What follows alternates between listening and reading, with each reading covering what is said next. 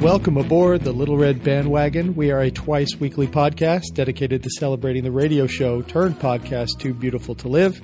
My name is Mike Frizell, also known as Jail Dude, and on Mondays, we give you a recap of the previous week's T B T L, but this is the Friday show where we have on a guest to talk about their experiences with the show and also play their favorite segment in T B T L history, or one of them. We're getting to the point, really, where uh, people are having to go to their backups, but that's okay. We want to get on as many of you as we can and get your stories. Um, I can't do it all by myself in Austin, so joining me tonight from Dallas is Meredith Mahan. Hello, Meredith.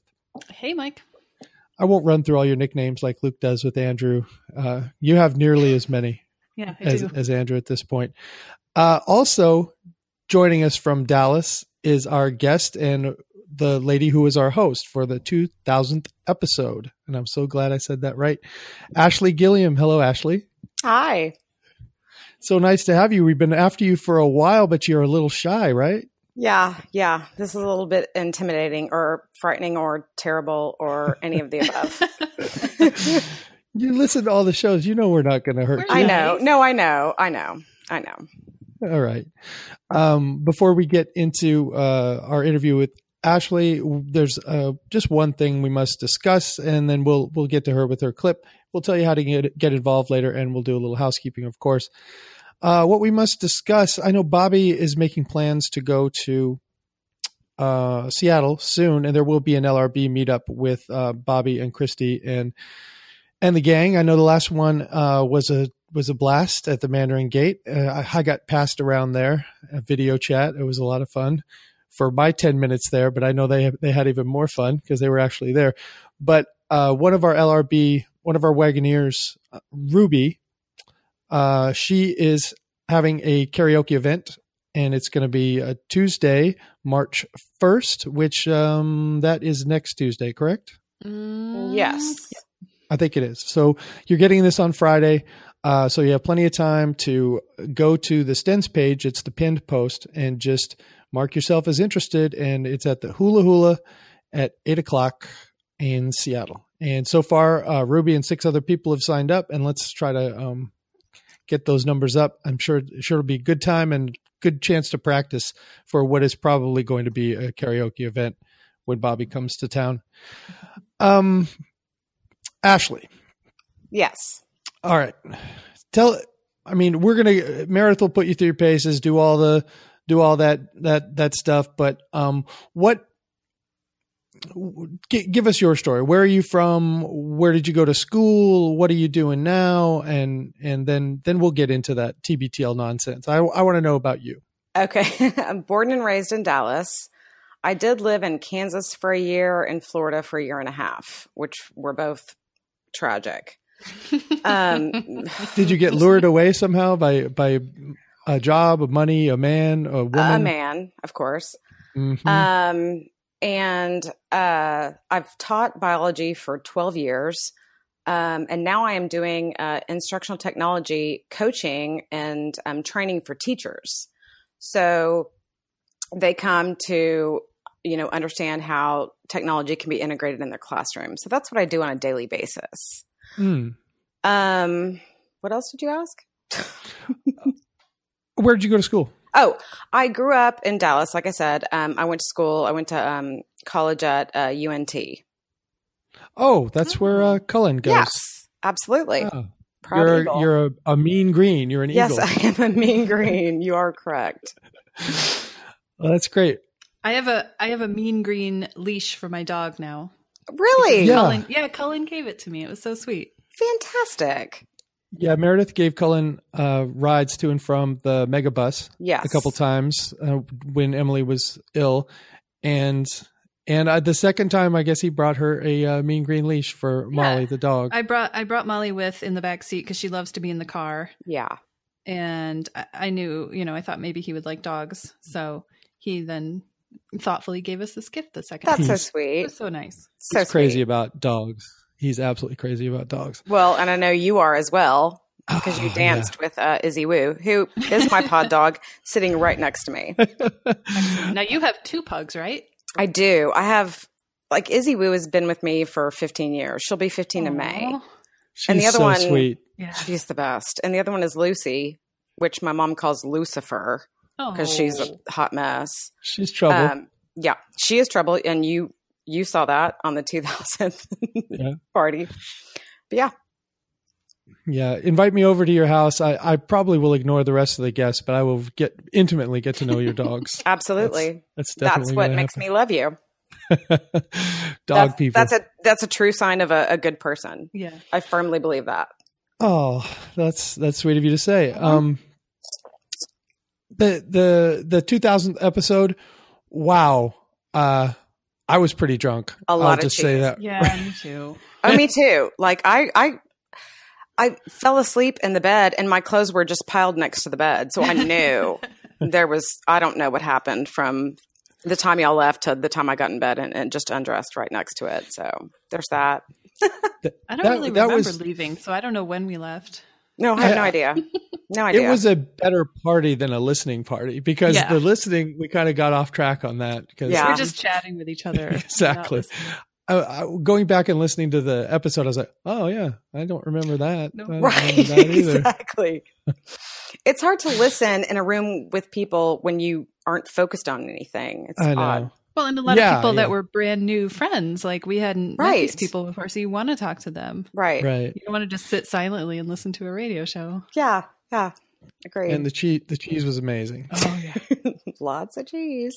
Thank you so much. Between between uh, what Meredith put it in front of us before we even went out, and then and then what you the spread that you put on. Oh my God, I I I've ne- I'm never quite full of cheese, but I was as close as I probably ever get. So thanks again for doing that. That was a goal. Um, Meredith, uh, go ahead and uh, take the wheel and let's find out about Ashley's involvement with the show. All right, Ashley, it's time for your T B T L interview. Okay. Do you want to tell us about your first episode of T B T L? Um, I had to do some research for that. Um, I remembered that I started listening right when Luke and Carrie were married. Okay. So, so that's not too long ago. No. So I Googled the date, which was May twenty thirteen. And then I went back and remembered like, like Golf Man was around mm-hmm. that time and Tour de Terrible. Um, and Jen was still checking in at that time. So I, I knew about her, but I didn't know the history of it. So, so it's how about, did you find out about T B T L then? Well, like everyone else, wait, wait. Okay. Um, and I was pretty new to podcasts at the time, but I was completely addicted to Audible, like mm-hmm. listening to stories. I thought that was the greatest thing ever because you can clean the house and listen to stories and walk the dog and listen to stories. And I, I remember where I was when I found out that T B T L was five days a week because every other podcast I uh, was listening to was once a week. And I thought this was the greatest thing since sliced bread. uh, yeah. Now, is it, do you find it relaxing or is it really engaging? I mean, what's your state of mind when you're listening to T B T L? Is it a background thing? No. Well, it depends what's going on and what I'm doing, but it's totally engaging to me. Mm-hmm. Um, it, it's like listening to my friends have a conversation that I'm just not involved in. Mm-hmm. Yeah, is, no pressure. Yeah, exactly. I don't have to be funny because they can be funny for me. Right, right. Yeah, it's just, um, I love it. I could listen, I've listened to it for, I've literally listened to T B T L for solely for days, maybe weeks. And I, and Christy pointed out in an email to me, like, are you normal? Like, do you have a problem with this? Like, well, I don't know. Maybe. I'm not sure. That's because you are archivist Historia ten gold star number one. Right. The best. fourteen weeks at this point. Have I done fourteen done. weeks? Yes, you have. Oh my gosh, because I just emailed Christy and I'm like, this last week took me a month. I'm like, I'm so sorry. That's pathetic. She just I'm embarrassed. Looked it up. No, you're not pathetic at all. She just looked it up because she was like, I have to put this in the show notes. So oh. that's what she put. I had no idea. fourteen weeks. I know. It's amazing. I'm halfway to cheese. Wait, no, is cheese thirty or forty? Mm, that's forty. But okay. Well, you know, you're in Dallas. Uh, I guess, I guess I could, uh, thirty weeks maybe for you. Okay. Okay. I'll take it. Yeah.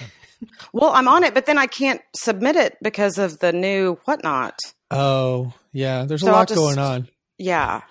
I'll have to just keep them and just keep asking Christy for more weeks, but not like reveal that I've done anything. When you ask for weeks, um, do you ask for certain eras or do you just get Mm-mm. what you get? No, I get what I get. And it was so, it's so funny. Um, I can archive and do other things like clean the house or what. I can't work and archive, but I can archive mm-hmm. and like clean out my closet. Cause I'll just put my laptop on the shelf and like just pop back and forth. Yeah. Mm-hmm. I can see that. Um, I'm really great at multitasking apparently. Um, well, that's awesome. Yeah. Okay. So do you remember, was there an episode or a moment or a segment or something that turned you into a ten? Well, I thought about this question a lot. And honestly, it was going back to day one and listening to all the, what I call Gen episodes. That is what turned me into a ten. So have you gone back to like their first radio days? Yes. Okay. And the first time I did that, Luke, like there's stories about Luke being so quiet and not energetic. And I, the first time I went back, I was like, oh my gosh, I can't listen to this. And mm-hmm. just like went forward a couple. It's pretty I don't rough know. At first. Yeah. yeah. And then I went back and I was like, okay, I can, I can do this. And I did it from the beginning. I think I'm in July of twenty eleven at this point, as far as listening back from day one. Mm-hmm. That's I where was I'm at thinking the point. About the the energy level that he had oh. on those first few nights, and I think it came from a place of N P R. Right. Um, he had he had not ha- hosted a, a radio show or done a lot of like uh, like high energy.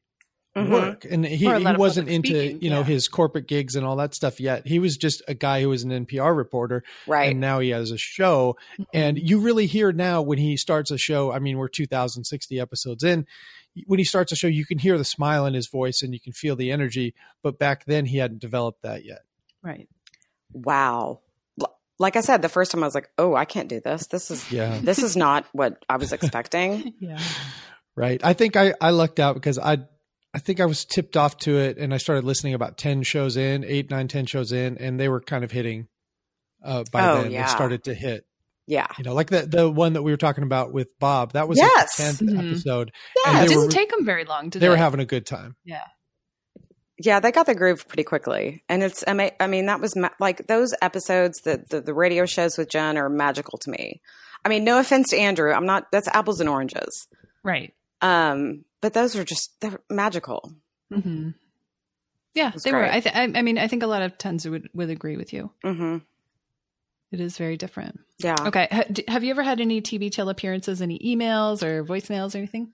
Um, it was the Luke, it was Luke singing uh, "Wind Beneath My Wings." Someone left a voicemail, and I did not do it. But somebody left a voicemail of Luke singing "Wind Beneath My Wings," and I had just listened. Just listened like a week ago, like a week um, in, in that time, a week previous mm-hmm. to um, this episode where he did like a promo for, I don't remember, I can't remember what it was for, like A T and T or like giving an ode to a sponsor. I can't remember the sponsor. And he's saying, "Wind Beneath My Wings." I'm like, that is you. Like, how does a person not understand? Like, how does a person not recognize their own voice singing? Wind Beneath My Wings. It was very clearly him. It was I mean, totally him. Yeah. Um, and so I was cringing on that episode and I was like, okay, I've got to go back and find out when it was. And that's kind of my moment of stardom. So I you suppose. Wrote in and said, dude, mm-hmm. that was you. Mm-hmm. Okay. And like, read that yeah. The and here it is. yeah. That was the best part is that, yeah, you just show him. Yeah. And I remember, this is so funny. I was listening to the episode and I was painting my nails and it's clear nail polish, but I was listening to it and they read what, or, you know, said what I had written in about. And I just started shaking immediately. Oh. I was so excited. Like the world stopped for just a minute. I'm like, oh my God, they said what? Oh my gosh. Kind of situation. Yep. It's like, I can't even paint my nails because my hands are shaking. That's oh, nice feeling. Oh yeah. Yeah. I have that Aww. Reaction. That's great. Yeah. Or pathetic. Just, no, no, no I think we've all had that experience. I mean, Mike I just know. Had his first email read on the show, right? How did oh my you feel gosh, about that? Exactly. Just after the Bob Stein interview, and I'm like, yes. oh my gosh, that no, was I had, perfect. I had an email polished? Read like way back in the day, like about three months in, and I, I think that the the one I wrote in last week might have been my second email. That's it. Ah, uh, well. But I don't write that much. I don't write them that much. I, I don't want to bore them because I have a lot of thoughts. Well, that's why this podcast exists. So you right. don't have to. That's right. right. I can get it all out here and not just bother them with emails and texts at all hours of the night. Mm-hmm. I can't believe you said this. You know, that kind of bullshit. That's true. All right, Ashley, why does T V Tale matter to you? Oh, now I know this was coming. I knew this was coming. Of course. And I've tried to come up with something eloquent, and I just really can't. And the bottom line is that, like, T B T L is my favorite thing. Like, it's my favorite thing. I've listened to it for solely for days, maybe weeks. Um, I just love it. I just, I just, I can't get enough of it. One thing you were saying earlier, Ashley, is that it was like hearing your uh, friends have a conversation and yeah. there's no pressure to be involved. Uh, what it put me in mind of was when I was a little kid, my brother's five years older than me. Um, I had cousins that were, I think, like three and six years older than me. Mm-hmm. And I was a little kid and my cousins, I just remember how funny they were. Right. I, yeah. I would, mm-hmm. um, I could get maybe half of their jokes, and the, those jokes that I got were so funny that I was sure that the rest of the jokes that they were making right. had to be funny. Right. But there was no pressure on me because I'm like seven, you know, to be wow. Mister Witty Repartee. And I remember enjoying that time so much. And and that's, that's kind of how I feel with T B T L sometimes. And I, I think, I think you feel that as well. You are that you put that perfectly. Absolutely perfectly. And what was great is going back to the old episodes and knowing where the drops came from mm-hmm. and knowing where the inside jokes came from. Mm-hmm. Like, yeah, bit. That was, I, I asked t- the, the, the Sins page, I'm like, where did that come from? Community. We're, okay. You know. We're getting a lot um, more of that now on the Sins page and on L R B now that um, y'all are doing so much archiving. You know, people are like, what's the deal with the T B T L players? Oh, I saw you that know? Today. That's who's, a good question. Who's Morty? Is he real? Oh gosh. Well, do we know who played Morty? It, yes. Oh, we do? Yes. Are yes. you Chris Cashman is um Pat Cashman is a Seattle uh like comedy legend, and oh. he was on the show Almost Live, which is a, a show that a skit comedy show that would go on before S N L every week. They would delay S N L for half an hour, play Almost Live, and Pat Cashman was one of the comedians on there, and his son Chris is good friends with Luke. In fact, Chris was the one who um got into the was it the pirate outfit or a chicken outfit or something? Oh, they the pirate! No, Luke was in a pirate outfit, and then somebody else was in a something or I don't know. Yeah, I think that was Chris. Huh? So they've bonded through some dark, dark times. I think. Yeah, I listened through the, what, what what is considered the the Luke dark times when he was just well, alone. And and I think um, the the character of Morty came out of that because they were both oh my God. Down there at a at a at an embarrassing gig. So Morty is the the character that calls and offers all kinds of awful, embarrassing gigs for oh, Luke. That is fantastic. You were such a wealth of knowledge. Can I ask you one question? Sure, I hope I okay. can answer. So this is a weird question.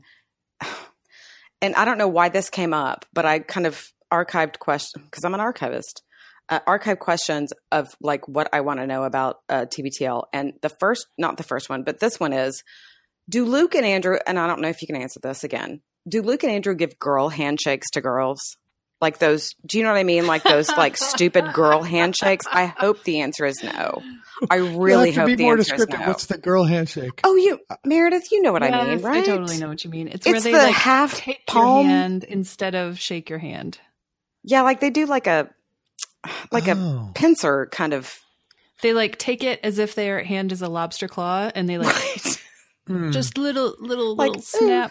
Uh, like I'll just it, I'll just shake your palm and thumb. Yeah. And not your whole hand. Yeah. I don't know. Ask I don't know Emily about that. She'll know exactly what I'm talking about. And why do you need to know this? I don't know. It just, I just, I, I have no idea. It came up on an episode and I just had a, uh, notes on my phone. I was like, okay, this is what I want to know. And well, okay. okay. If any ladies have met yes, them in please. person, because I haven't, I haven't um, either. Please report back on their handshakes to you. Please let it be a normal handshake. Are you asking me if they give a lady handshake to everyone, or if I've witnessed them giving lady handshake to ladies and that they give male man handshakes to men? Yes. I'm asking you a question that you can't answer, basically.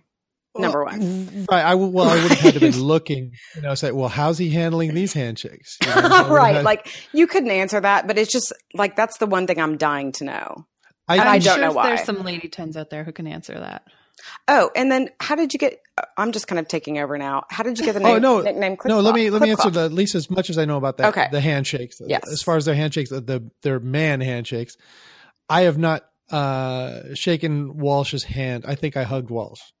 Yeah, um, as you should. And and Luke has not the strongest handshake, and he has very clammy hands. Ugh! Really? Sorry, sorry, ladies. Oh, oh my gosh, that's a turn off. He may have a good lady handshake. His man handshake. No, no there's no, no there's no, no, no, no lady handshake. There should never be a lady handshake. No. Is what okay. I'm saying. There's okay. no good lady handshake. All right, what else you got for me? Um, how did you get the name Clip-Clop? Um. Clip-Clop. How do I get the name Clip-Clop? Oh, one of um, one of the ways Emily asked me to do things is she says, "Could you be a lamb and mm-hmm. Love that. And do this particular thing?" And at one point, since I moved down here, we got all hardwood floors in the house, and so she will say, "Could you be a lamb and go do this or bring me that?" And then she'll just hear me clip-clopping down the hallway, doing her bidding. And That's at this fantastic. point, at this point, when she calls me Mike, I look at her quite funny. I mean, I something's just something's wrong. Yeah, yeah, like oh my god, like you're in trouble or something. Yeah, Mike, who's Mike? Where is he? I'll go get him. uh, yeah, I'm just Clip-Clop now because uh, I'm a, I'm a lamb and I make a lot of noise walking down the hallway. That's oh, funny because I remember on your birthday episode, she was like, "I don't call him Mike, I call him Clip-Clop," and that's mm-hmm. true. That's it's amazing. True. That's Still awesome. True. You have any others? Yes, I do, actually. Oh. Um, why is Isaac called the Mummy? Mm.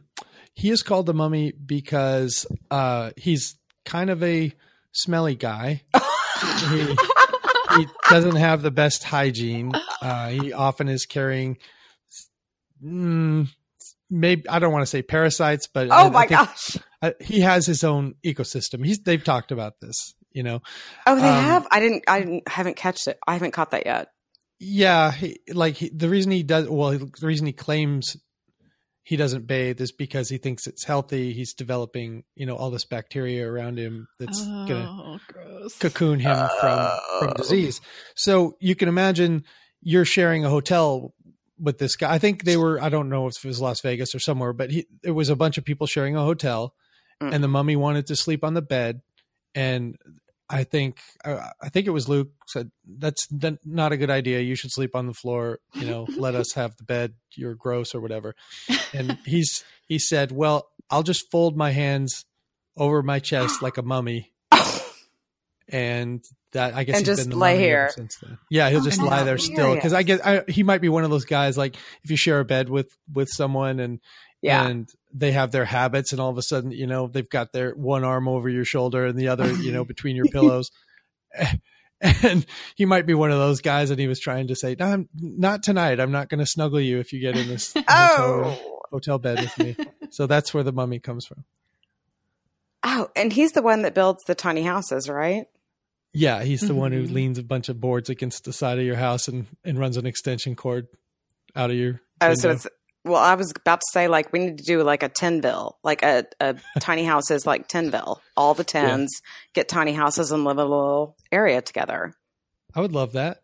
I would too. As a retirement community? Absolutely. Yes, let's do it. Yeah. You have any other questions while you have us? Well, one, well, I have two more. Um, okay. So why is Ken the Spider Dottore called the Spider? Huh.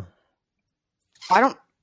It's it hasn't been explained. I mean, I've been through radio days, so I don't know why it is. Maybe you, maybe you do, maybe you don't. Oh, I it's it's deep in there. I oh, is I, it? I know it, but I I've forgotten it. It's something about Something about something he wore to an event. I mean, they came oh. out to the roller skating party. Oh, did they really? His parents? Sean's parents? Yeah, yeah. Because they oh. lived very close to there. And they came out for that. But I can't remember if he was wearing a Spider-Man shirt or something. I don't know. I'll get Sharp Shot. Somebody out there knows. Somebody out there will oh, remember. Fantastic. Somebody's archived. Because uh, it, it was explained. Oh, it was? Yeah, I think so. It, it wasn't just all of a sudden, I'm calling your dad Spider. You know? Right. There's, there's just, there was something. It wasn't It wasn't like strong, you know. I'm but, sure you'll come across it eventually. Yeah, we'll oh, this is fantastic. This one. is like my foray, my foray to get my, all my questions explained. I have one more question. Sure. And okay. What is the best order at taco time? Now, I remember Bobby's order, mm-hmm. but I'm confused by the definition of like taquito and burrito because they don't seem to be the same as Texas as they yeah. are in Seattle. Yeah. Uh, which is the, not surprising. The, the item that Emily got hooked on when she came up chicken burritos, right? For the summer. Uh, crispy. Uh, yeah, crispy chicken burrito. Yes. Yeah. Um, it's not a burrito. It's a flauta. Really. Okay. Okay. Um, that makes me feel I better. I don't think anybody in Seattle thirty years ago had ever heard of a flauta. So right. That's when they came up with all these names. It's just a deep fried item and it's really good, but that's not, that's not my particular jam. I like, uh, like a chicken soft taco, which is, it's because this is taco time. It's basically a burrito, but what? It's called a chicken soft taco. Okay. And Mexi fries, uh, some Southwest sauce, and a lot of their slurry, which is, you know, their hot sauce. Okay. And that's the way I would go. Bobby would add to that because Bobby's a prodigious eater. He, he, he would order that and also throw in a crispy chicken burrito. And I think there's something else he gets too, but um boy, that that that man can eat. I'll tell you what, it's I can amazing. too. Yeah, and that that that that was all my Wagoneers want to know kind of list. Yeah, yeah, and and uh, Camaro. Sorry Kev to hijack. Will, no, no, no, no. Camaro Kev will actually tell you. He'll direct you to oh, particular Kev. Taco Time locations. Oh, right, right. That's because, the other thing. Uh, there are there are some some folks at the like the one that we went to on. Uh, Kevin's recommendation w- last time I was up there for the Mariners game, um, it was the one in downtown Kent because uh, Camaro Kev, and he's right, said that they have a very deft hand at the fryer. Yes, yes, I remember that. I totally remember that. Yeah, so if, if you need to, if anybody ever needs any taco time advice, Camaro Kev will gladly stop his life for ten minutes and and tell you, and he will also uh, make you watch a Def Leppard concert video, probably. Good. I'm taking notes. I'm going to be there in July. Oh, are you? Oh, yes. Yes. Fantastic. So, for I've Christy's wedding. Yes. Mm-hmm. She's marrying some dude. Oh, everybody's I don't, I don't invited, really right? Approve, like, everybody is invited. You can get there. Mm-hmm. Mm-hmm. Ugh. We're still hoping to, Emily and I. We're not sure yet, but we're just not quite sure yet. We're not, not quite, quite sure, sure yet. yet. Okay, uh, so the last question, which you've already sort of answered, but I guess you can formally answer it, is what do you do while you're listening to T B T L? Oh my gosh, um, I kind of have the Luke disease, for lack of a better word. Like I can't stand silence. And back in the day, I used to come home and turn the T V on, just whatever it was. Yep. And so if I'm not in a conversation with another person or watching T V, which I don't like, I do on a case, I have a T V and I have plenty of stuff to watch, but I don't do it like on a weekly, I mean, a daily basis. But, um, or if I'm sleeping, I'm listening to something like my earbuds are in all mm-hmm. the time. Mm-hmm. Um, and so it, that my listening habits make me suitable for, um, archiving. So I'm always listening to something, always. I'm the same way. I'm so afraid of my own thoughts. I, yeah, I, don't I want just, them. I don't, I can't, I can't do silence.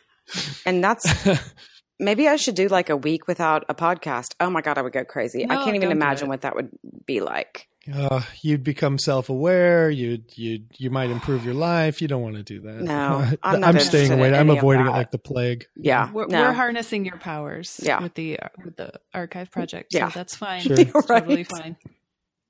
That's true. All right. Uh, the clip that you've chosen is, uh, Davy Rothbart. Um, can you just, I'll let you set up this clip. This is the, probably the strangest clip that anyone's brought Sorry. to the show.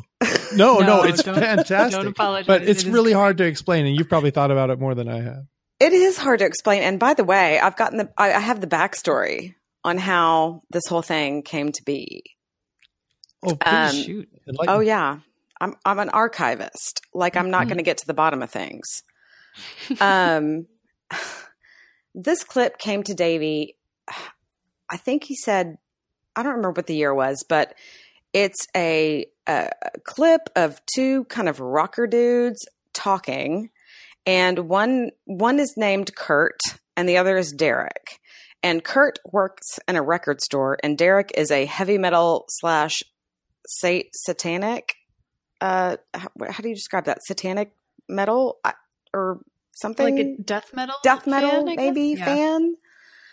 And Kurt records their conversations, and it is, it's nothing like you've ever. It, you couldn't eavesdrop on a conversation better than this. It is pretty amazing, and Davy Rothbart is the one who brought it. What's his um he's Found got, Magazine. Right, Found Magazine. Mm-hmm. And so this is a piece of Found audio that he uh came onto T B T L to share, and we are going to play it uh, right now. So here you go. As you hear this, I am uh, most likely making my way down to San Francisco, where I will be taking part in the uh, Wait Wait Don't Tell Me program, heard this weekend on your finer public radio stations. Before I left, though, I wanted to share something with you um, that I heard recently online, and this brought a flood of memories back for me. Memories from uh, growing up in Seattle in the nineteen eighties and the nineties. And what it was was a secretly recorded phone conversation from Seattle, recorded over twenty years ago. I'm asking for Terry to look, to give me the twenty bucks that I paid for the bolt cutters, man. And and uh, and he won't even give it to me. So I'm just going to beat him down. For real? For reals. I, I mean, it, I'm going to tell you straight up. From second grade to right now, I fought this guy about two hundred times. Really? Literally. And I've lost three of those times. I've put this motherfucker in, in the hospital before. I mean, it's not a problem. I will beat him senseless. The dudes um, in this tape, and by the way, this is one of those times when dudes is completely the appropriate uh, terminology. The dudes in this tape were named uh, Kurt and Derek, and that is pretty much all that I know about them. Um, but I know that the tape was unearthed by my buddy Davy Rothbart over at Found Magazine, and so I called him up this week to try to learn more of the story of these guys. You know, it's it's so awesome to be able to share this tape with people now in the first place, because I first heard this thing ten years ago, and I've kind of been obsessed with it literally for ten years.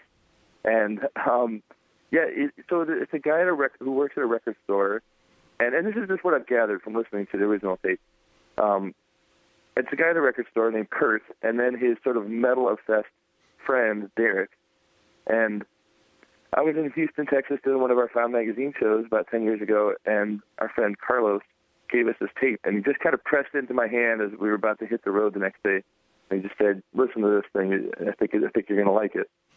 And it's this phone, co- a series of phone conversations between these two guys, and it seems like maybe the guy at the record store had either purposefully recorded this conversation because he thought Derek was such an interesting guy, or maybe Derek had called and kind of the answering machine had happened to pick it up. This tape had been shared. You know, it has been copied and recopied over and over for mostly like indie touring bands. My friend Nick Thorburn, he, he's in the band the, Uni- the Unicorns, and when I told him that we were putting this online as like an animated series um, with the the Derek tapes, he, his mind was blown just because he had listened to it so many times over the years. I know the Arcade Fire guys, um, any punk band or indie band that was traveling around the country in the late in the nineties or you know the last fifteen, twenty years. Has usually some, someone somewhere has given them a copy of this tape. It was always kind of this secret thing. Nobody really knew that where it really originated. Nobody knew who the actual Derek and Kurt were. It was just, you know, these two guys were out there. And, and like you said, they kind of reminded everybody of people they'd known growing up. And so I, I still have no idea who the actual Derek and Kurt are, but this Found tape has just, it. I, I think the reason I've become so consumed with it is because through this insane conversation, which we're going to share some of, um, you, you get this really fascinating sense of who this Derek guy is. And he has some bizarre obsessions, as, as we'll find out. Um, he has bolt cutters that need to be registered with the F B I. He, he's, uh, you know, he's got this crazy roommate who he's fought two hundred times. Um, he only loves, lost only lost satan- three times. He's only lost three times. He loves satanic metal, but he's also these as he's kind of ranting and raging on. You, you can't help but come to kind of love Derek.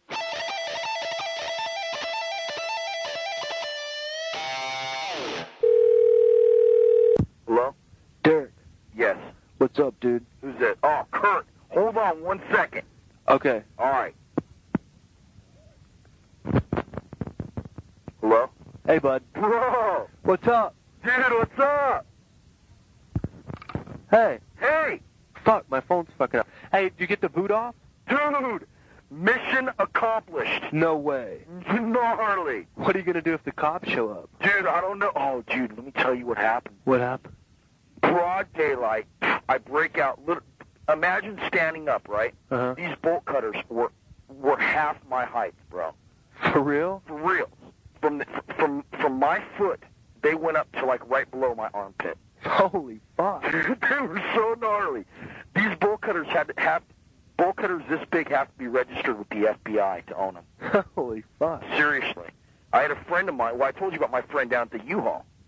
Yeah, they they need those lockers because they go the, the the government goes into those storage places uh, frequently, you know. Yeah. Sometimes people they auction off the shit, or if they think this guy's a drug dealer, they'll go in, you know. And they, they need the bolt cutters there, so that's how they were authorized to have these big motherfuckers. Right. So I called my bro. He gave me a ride down there. These fucking things went like right below my armpit. They were that gnarly. Holy shit! So, so right. So I'm cruising down the street in broad daylight with these fucking with these. Uh, with these, uh, this fucking, uh, these bolt cutters, like, slung over my shoulder, you know, like I'm carrying some skis or something. Mm-hmm. Gnarly, dude, broad daylight. Didn't, god damn it, just a second. So I just told this motherfucker I was gonna beat him down. Hello? Hey. Dude, I just told this motherfucker I was gonna beat him down. Who? I'm asking for Terry to look, to give me the twenty bucks that I paid for the bolt cutters, man. And, and, uh, and he won't even give it to me. So I'm just going to beat him down. For real? For reals. I go, get your pussy motherfucking ass over here. I'm going to beat your motherfucking ass straight out. No way. Yeah. Who was that? His that... name's Terry, man. He parked in my... Listen to what happened. He parked in my spot last night, okay? You told me about that. And his fucking parents bought him his fucking car. And... Oh, the whole thing, the whole thing. And he's all nodding out on the couch, so he doesn't want to move his truck, okay? Is he a big heroin user? Yeah. I don't care. No, man, I'm going to beat him down. I go, get your motherfucking ass over here right now. I'm going to beat your motherfucking ass, man. Straight out. He goes, I'll get there when I get there. I go, fuck you, pussy motherfucker. Get over here right now. I'm fucking out. I'm I'm losing it. I'm going to beat him down. That's all there is to it. The guy parks in my fucking spot. I got to park out in the street, okay? And this motherfucker, and, and I broke laws, dude. I mean, I, fuck, who knows what's going to happen to me because I'm doing this shit. I'll probably end up going to jail, right? And all I'm asking for is the twenty bucks that I paid to get my fuck to get these bolt cutters, man. These bolt cutters didn't come free. And he won't do it? And he won't do it. He said, I think you're wrong. And I didn't even want to get into the ex- explanation thing about how I'm not wrong. I just said, okay, then I'm going to beat your motherfucking ass, get your pussy motherfucker out. I'm just come on over right now. I'm just going to work him. I mean, I'm really going to hurt the motherfucker bad.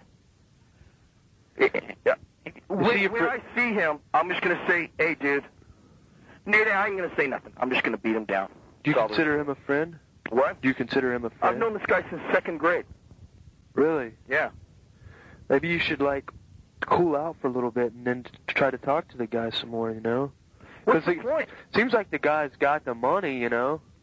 What's the point? Yeah, but he spends it all on drugs. Why should he, is he going to give me twenty bucks, man, when he, when he can spend that same money on crack? So you drove up, he's in your spot, he won't move, you get booted because of it, and he won't pay you for a fucking pair of bolt cutters. Exactly. That's fucking retarded. Oh, it's it's beyond. Dude, I'm, I didn't even want to get into that. I'm beating him down. That's all there is to it. That's who was on the other line. I just lost my mind. I was screaming, just get your motherfucking ass over here. I, I mean, it, I'm going to tell you straight up, from second grade to right now, I fought this guy about two hundred times. Really? Literally. And I've lost three of those times. I've put this motherfucker in, in the hospital before. I mean, it's not a problem. I will beat him senseless. I mean, I'll destroy the motherfucker. All he got out of his mouth was, and you want me to pay the twenty bucks? I said, yeah, bro. I said, listen, I broke laws because of you. Kurt, I got chased by the police, man, today because of this shit. No way. Dude, I'm, that's what I was about to get into the story about what fucking happened. Um, how, uh, how long did it take to animate these, uh, these things? Because that's... That's actually one of the most – people here on T B T Show, you're hearing the audio, but but you really need to go to, to the Found website or go to the Daily Motion site to watch the animation because it adds so much to it. How long was that process? It, it, it took, I believe, several months. Um, so Found Magazine has teamed up with this company in Ann Arbor, Michigan, our, our headquarters, um, Quack Media. And Anna Stasek is a young animator who works for Quack, and, you know – me and Al McWilliams from Quack, we kind of shared it with Anna, and her eyes kind of got all big and wide, and she was like, I think I know what I want to do here. And, you know, while she was doing her regular work, she'd stay late at night and just work and putting this together. But, I mean, you know, it's a, it's a lot of animation, um, especially when you're taltalking about, you know, thirty-five minutes, something like that of material. But she, um, but, but she's drawn. But it, she's drawn Derek as like the image of Derek that I have in my mind is exactly the way she's rendered him with this kind of long, blonde rocker hair. The other guy, the guy that works at the record store, Kurt, the slightly more calm one. He's kind of got maybe sort of shorter hair. He's just less of a maniac. But but we don't actually know what these guys look like, right? This is just her imagination of what these guys look like. Exactly. I think she nailed it too. Um, but yeah, who, who knows what they really look like? But I just love both. You know, just how, just the tone of the animations. You know, they, they do add they do add to it because they're they're kind of whimsical, but they're also kind of edgy and punk rock. And uh, and then there's just little visual jokes she's made in the animations. You know, when when uh, you know just, just to see those bolt cutters and see him, you know, in broad daylight trying to escape the cops with his bolt cutters. You know. It's it's it's awesome to see it brought to life, you know, in, as an animation. All right, let's listen to uh, section number two of the Derek tapes again, courtesy of Found Magazine and Quack Media. Um, this is where uh, Derek starts to get into, among other things, the story of actually getting the boot off of his car, which we've now established should have never been out there in the street if not for this other guy stealing his parking spot. Uh, t- take a listen to this.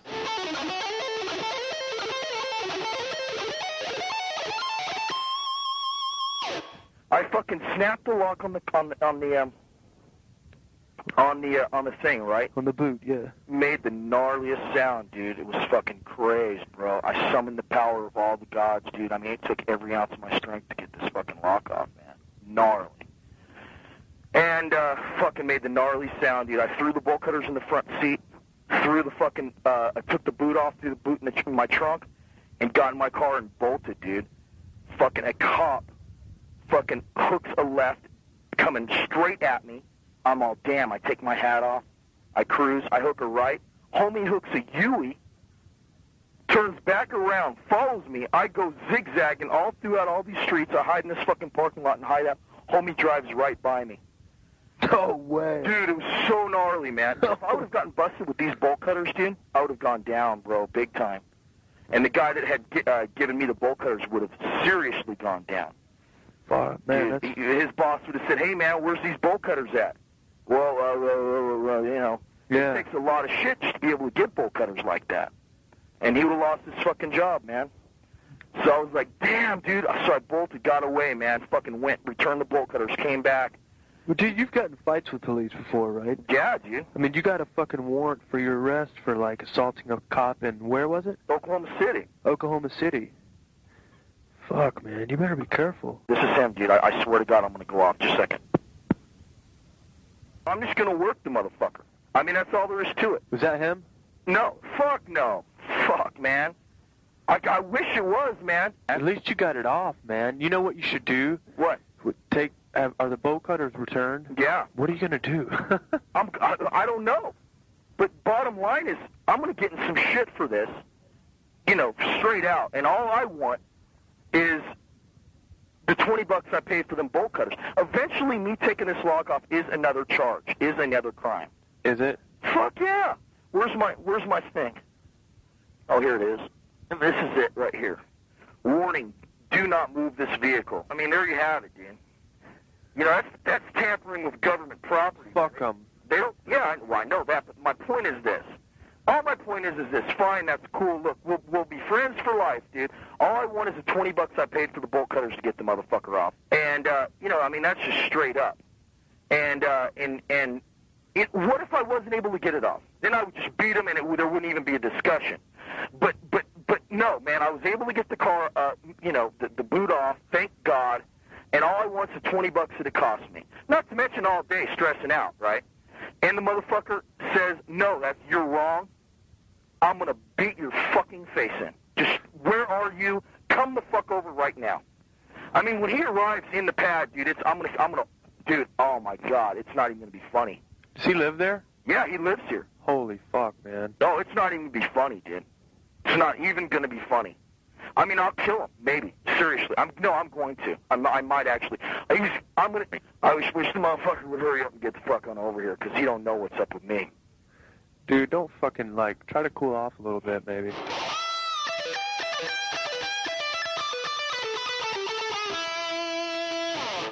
You know, one of the things, Davey, that is now going to happen as a result of these tapes and me hearing them is gnarly is going to yeah. re-enter my lexicon.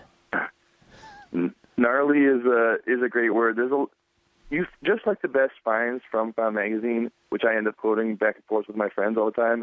The Derek tape is is huge in in like in, you know just certain, entering certain phrases into my lexicon too. How, Gnarly. How raw, often do you say I summon the power of all the gods? I, I I say I summon the power of all the gods probably three times a week, and and and my friend, you know, my brother Peter, who's toured with me the last ten years. He's a Seattle guy. Um, um, you know, any of my friends who have heard the tape, which is a lot of them because I've forced them to, um, and they've loved it.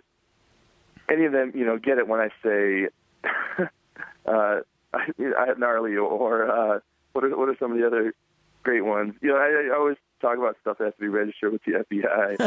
um, what about know, wearing what about wearing a T V for a hat? We haven't even gotten to that one yet. Oh, oh yeah, and and what's what's interesting as you exactly there, there's there's I mean, honestly there's like ninety-nine phrases you could borrow from Derek because he has a gift for language, just like Mark Mark Borchardt we mentioned earlier from American Movie or any of these other just passionate dudes. Um, you know, he really uses language beautifully for for as rough and coarse as he is. I mean, I've never heard the F word. You know, there's there's all these like Harvey Keitel and in the Martin Scorsese movies, and all these guys kind of make an art of using the F word, but I, I think Derek's use of it is as beautiful, if not more beautiful, than, than any I've ever seen in, in film or, or elsewhere. And, uh, and and but what also is kind of sneaks up on you is how these sort of tender autobiographical tidbits that he drops in to you know, just here and there, he just sprinkles in these little things, and then, and that's what makes your heart swell toward him, and you, you kind of realize this guy's not just a dweeb. He's he's he's lived some, he's done some living, you know, he's done some hard living, and there's there's a little bit coming up here in the third segment that just, um, it's just the tiniest thing that he just drops in there out of nowhere, but it, it kind of really makes you realize that you know, it gives you a little sense of, of Derek's journey. All right, well, let's listen to section number three. This involves um, some demonic lyric deconstruction and also a compromise regarding the money owed for the the F B I-registered bolt cutters that were needed to get the boot off of the car. Uh, take a listen to this. Hey, I want to ask you something, man. I don't mean to change the subject. Oh, so no, but let's roughly. Go ahead. What? Um, what do I need to get by Mercyful Fate to, to like... Get Melissa introduced to that band. Okay, real quick, Melissa. Is that like the gnarly fucking... The insane. What was that song you were t- telling me about earlier? Dude, they've got all kinds of songs, man. Trip out on this song, dude. The first song on Melissa tells you straight up what's up with the band, dude. I was born at the cemetery under the sign of the moon, dug up from my grave by the dead. I was made a mercenary in the legends of hell. Now I'm king of pain. I'm insane. And he's all, my only pleasure is to hear you cry. And then he's all, I love to hear you cry, and I love to feel you die. And when you're down below the ground, I'll dig up your body again and make love to shame. I'm really seriously deciding what I should do. Is that him? Yeah, I'm really seriously deciding what I should do, man. He's telling me that I'll pay you for half of the money it costs for the bowl cutters because it's your fault because you got all the tickets. And I said, listen, dude, you're full of fucking shit. He goes, well, if you wouldn't have gotten the boot today, you would have gotten it some other time, and you can't hold me responsible. I said, that makes sense in your little fucked up mind, but reality is, if you wouldn't have parked in my spot, if you wouldn't have spent every dime you had on fucking crack, man, and you weren't all fucked up on heroin, man, you could have gotten up and moved your fucking car, and I wouldn't have got the boot today. You are responsible for me getting the boot, okay, period, man. And, you know, hey, dude, and he goes, well, what would happen if you had the boot and you got you got the boot put on down downtown? Who would you have blamed then? I go, I would have blamed me, man. But the point is, is you know you're responsible, man. And he goes, well, that's my offer I, I'm giving you, and that's all there is to it. I said, Terry, let me tell you something real quick, bro. Real fucking quick. Luckily, I got the boot off my car, okay? Because if my boot was still on my motherfucking car and I could not get it off and my car was gone and my life was ruined because of you and your fucking drug addiction, I put you in the motherfucking hospital. And if you don't think I can do it, man, bring your pussy fucking ass over here and you'll see how quick you'll wind up there. He's like, why don't you do it then? Why don't you fucking do it? I go, bro, bring it on, man. Come the fuck on over here, bro. I said, you know what, man? I said, all I'm asking for is the twenty bucks that I paid for those fucking bolt cutters, and you won't give it to me, man. And that's fucking bullshit, man. And he goes, he goes, well, it's not my fault you got all the tickets, man. You know? Yeah, that's true, but that ain't the way that it is, dude. I mean, if, if you hadn't parked in my spot, I wouldn't have gotten the boot. It's as simple as that, man. Yeah, that's fucking simple, man. I mean, you know. That's just reality. That seems like... I mean, why is that hard to understand? You know, it's like, basically... I'm, I'm, so now I'm deciding, should I just beat him down? I just don't even know. I don't know, man. I don't think fucking violence is the key to anything, you know? I'm losing it, man. I mean, I thought the guy would be more than glad to pay me the twenty bucks, you know? Well, maybe, you know, shit. Just cool out. Talk to the guy. He'll probably pay you the twenty bucks. You know? I just did talk to him, and he told me he, he didn't feel he was responsible for, uh... for my parking tickets, which is what he thinks is, is the reason why I got the boot, you know, which I guess in that, you know, sense, yeah, that's true, you know. I, I just tell the world. If the whole world told me I was wrong, I'd say that's fine, but I would beat, I would probably kill Terry. I would beat him so severely, I would probably lock him in a closet and steal his car. I mean, something really psychotic like that. Dude, my advice to you is don't fucking drive until you go to work Friday. Seriously, because if you get stopped in that car... you're fucked. Gail, the owner of the house, told him not to park there. The, the people across the street told him not to park there. You know, it's bullshit, man. This has been your bro since second grade. Second fucking grade, man. Shit. And, you know, I don't care, dude, man. Sometimes I, that happens, you know. Like, he says he's going to give me ten bucks, man. Fuck that. Yeah, fuck that. Fuck that, man. You know, I'm thinking I'm just going to tell him, look, give me twenty or, or we're boxing, dude. Straight up. I mean, fuck, what's he going to think when he's, when he's wearing a T V for a fucking hat? You know, I mean, I this, man, I you know, it's it it could get it could get really stupid, man. I mean, doesn't he realize that I got the boot on my car because of him? Doesn't he feel fucking responsible in some way? Huh? He's looking at it like, well, I got all the tickets. Well, yeah, it's true, but I mean, it is true. But I mean, how can I explain it to him that that's not the point? Sounds like Terry is a pretty selfish guy, man. I don't know. Well, you know, he's never worked a day in his life. His parents have given him everything, and you know, he doesn't understand. He goes, yeah, man, he goes to me, yeah, I know what you're going through. This was last week when we got into an argument about something. I said, bro, you don't know shit. I said, I was out on the streets when I was fourteen years old suffering in a motherfucking alley while you were living in a fucking mansion Northside Santa Monica. You will never understand what I'm going through, bro. He OD'd on fucking crack or some bullshit, had a heart attack or some bullshit like that. What did his parents do? Oh, sent him to the most expensive drug rehabilitation in the fuck, probably in California. Now he's back. You know, and oh yeah, well no, he's they sent him back to the same spot two more times. You know what would happen if I OD'd on a drug, which I have done before? You think my parents would give a fuck? Which drug have you OD'd on? Fuck, man. basically I fucking O D'd on P C P. Oh, at the Alice Cooper show, right? What? At that Alice Cooper no, show? No, that was L S D. I almost died. That was that was just from my head injury. I'm talking about dying from drugs alone. Dude, P C P's gnarly when you almost O D on that shit. What was it? What, what happened? Scary, man. It's real scary. You feel your life slipping. There's no denying, man. You know. And I came out of it, man, very fortunately. What was your reaction the first time that you heard this tape? I mean, did you just, like, totally freak out? Yeah, I, I, absolutely. I remember driving through Texas at night with my brother. You know, we'd just been given this tape by a friend, Carlos, in Houston, and and he said, you know, listen to this. And so we're driving through the night, and, and I, I just, I didn't know what it was. I didn't know where it was going. But I just thought, this is like, you could not write this. That, and it's, to me, it's the magic of anything that's in Found Magazine. You know, the notes and letters that we receive and have been publishing in the magazine and the Found books for years, it, you know, have this peculiar magic where it's like you just know that you're seeing deep inside another person's life. And they're not, the notes and letters, they can be novelistic in detail. And they just, you know, it, it's really that sensation of just, you know, looking deep inside another person's soul almost. And, and that's what was happening with this tape, because just the level of detail on those, you know, just then when uh, when Derek mentioned that he had been living on the streets when he was age fourteen, oh, suffering right. in an, right. like in an alley. He's extra, you know? He's extra resentful of this kid who stole his parking spot because he didn't have love shown to him when he was a kid, and this kid's had parents who've kind of funded his whole existence. Yeah, and that, that other kid says, oh, I, I feel you, bro. I know what you're going through.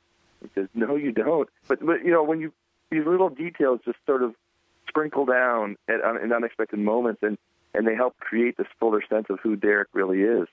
And, and you know, what kind of a guy is it that, you know, would, would, would kill somebody over, you know, parking in their spot or, you know, twenty dollars? But you, but you, I, I, I, I love Derek. How do you feel about Derek?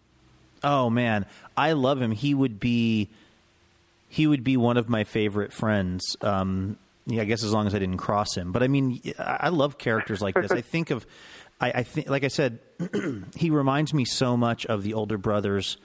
As I said at the top of the show, the older brothers of a lot of the dudes I grew up with, because I grew up in Seattle in the eighties and the nineties, and yeah. everybody, all my friends, always had an older brother who was a rocker dude, who had like a V-dub Sirocco that was always breaking down, and he was always like putting a different like stereo like s- s- subwoofer in the back that he traded somebody something for. There was always all these deals going down, you know what I mean? And then people were pissed yeah. about the deals breaking down. Like that's why this whole thing over this bolt cutters, this is totally a conversation that one of my older, one of my friend's older brothers would have been talking about as he smoked, you know, as he smoked a cigarette or a joint and was wearing his, you know, Ozzy Osbourne World Tour eighty-eight, uh, you know, T-shirt. and, and, and and how about Kurt? Because I feel like Kurt is Kurt so weirdly sort of the like, voice yeah, of reason. Yeah, yeah, I love when he's, he's trying to calm him down. He's like, maybe you should just peace out. You know, like he basically doesn't want Derek to actually to actually kill his roommate. He thinks it's a, he thinks it's reasonable that Derek's upset about, you know, the boot and getting, you know, the parking space and everything, but he's like, you know, relax. But he's also kind of a gifted um, question asker in, in terms of getting Derek to kind of kind of guide Derek through this mo- what's essentially a monologue. I feel like there's he has kind of a I don't know a radio interviewer's gift for just, you know, asking the, just the right questions to kind of keep Derek within the, within the, between the rails and just yeah. kind of you know what, going with a head of full sense. You know what he sounds like, even though it's funny because he's like a record store employee who loves the band Mercyful Fate. He sounds like a therapist. He sounds exactly like my therapist when she's talking to me, like just mostly listening, but like you said, occasionally just guiding it back onto the rails and yeah. just like, but, but really just mostly an ear for Derek to, to, to, to shout into. Absolutely, that makes that makes perfect sense. Hey, sp- um, speaking well, of, as, um, oh, what were you going to say? Well, I was just saying, as we go on, um, you know, then they start to dig into the music a little bit more, you know, and, and and and that's interesting too because I don't, I never knew about these bands. I, I was in the hip hop at the same time period, early, late eighties, early nineties. I was, I was in the hip hop, but but I knew the metal kids. They lived also in my neighborhood, and and and I just didn't understand at the time. Actually, now I'm really into metal, but it just I was like a late bloomer. But but hearing them dissect these lyrics and these bands is is kind of incredible. Yeah, because I grew up in a Christian school, and the whole thing there was we had to watch this every year in Bible class. We had to watch this double video set called Hell's Bells that detailed. Oh, it was it was hosted by a guy. You should watch this. It's on YouTube. It's pretty amazing. It's it's hosted by this guy who claims to have been a rock and roll music engineer, but then he turned his life over to the Lord. And they go through and they just break down all the lyrics of all these bands and how it's all satanic and backmasked, you know, like, and so I was I was like super afraid of satanic music when I was a kid. Like I didn't know if it was yeah. going to actually possess me or what it was going to do. So, uh, like when I like their bands like Slayer and Venom and and I like you know Mercyful Fate. These bands to me were like I wouldn't even listen to their music. A, I didn't love the music, but B, I was like afraid yeah. of the lyrics. So hearing these guys like these, there was a, there was two kids um, at my school named. There was one kid named Ned Poole, and his friend was Steve Simmons. And I shit you not, they looked exactly like Beavis and Butthead. Like, they were the human embodiment of Beavis and Butthead, and they were super yeah. into this kind of music. And I was so afraid of them. So hearing this guy break down all of these, as we're going to hear here, as um, as Derek decides to give us a little lesson on the Necronomicon and yes. and and some, like, satanic music lyrics, um, we're going to we're going to... take a little trip into Derek's mind. He's also, by the way, weirdly knowledgeable about this kind of like satanic imagery. Yeah, and it's funny because the touchstone, you know, for you it was these scary kids, and for me, I went, I went to community high school in Ann Arbor, and actually like a full third of our school was kids that was really into this kind of music, and like, although a lot of them I had kind of grown up with and like played baseball, and then they'd kind of gotten into metal, grown out long hair, decided that they didn't like sports, but but I I, I knew these kids because I'd grown up with them, and I and I liked a lot of them, and I always felt like it was this world that I was curious about, but yeah, a little afraid of, a little intimidated by, but I, I felt like guys I respected were into this, so I felt like it was just something that I was a little too young or naive to really be able to fully understand.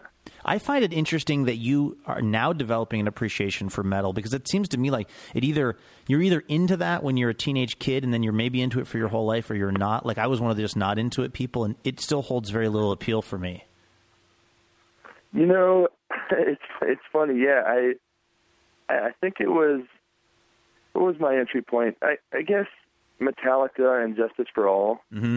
That that album just kind of uh, you know it's. It's a kind of an obvious one, and true metalheads probably like more obscure stuff, but that one I got really, really into.